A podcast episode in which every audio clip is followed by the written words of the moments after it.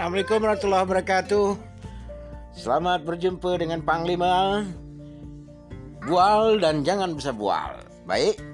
Kita sekarang ini pada masa-masa menghadapi ya, musim iklim pandemi COVID-19 dan tentunya pada intinya kita sama-sama menjaga bahawa jangan sampai virus yang dikatakan itu sangatlah berbahaya uh, kita harus menghindar dari penyakit yang bernama virus corona.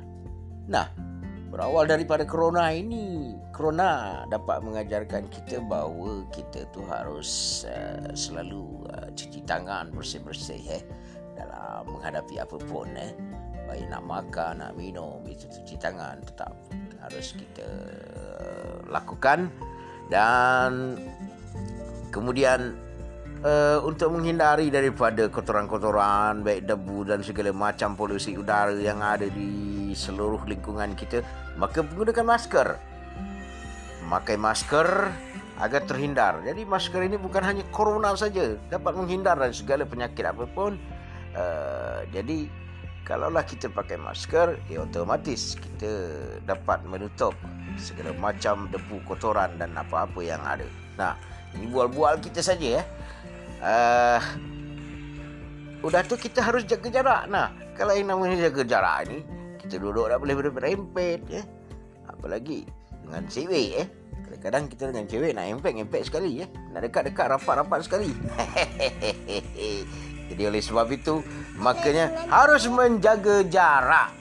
Jarak kita jaga, Jangan sampai kita terlalu dekat.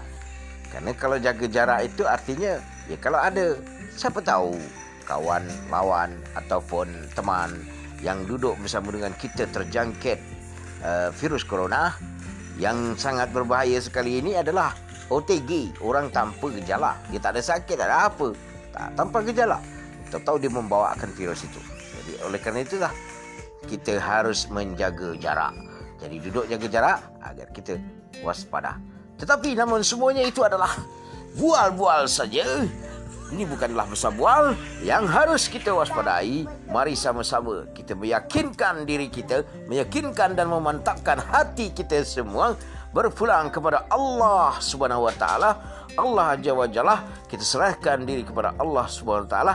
Jangan sampai kita kena penyakit yang bernama virus corona. Semua itu adalah ketetapan dan kehendak Allah. Jadi oleh kerana itu, tetap kita menjaga protokol kesihatan. Ya? Bukan apa-apa, bukan siapa-siapa.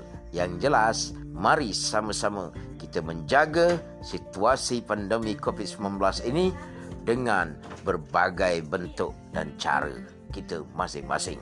Oleh sebab itu, mari kita sama-sama mendoakan agar seluruh bangsa Indonesia, seluruh masyarakat Indonesia terhindar dari mara bahaya COVID-19 ini. Semua yang mati, yang telah meninggalkan kita adalah takdir ilahi. Baik, terima kasih. Bual, bual, jangan besar bual. Wabillahi taufiq. Assalamualaikum warahmatullahi wabarakatuh.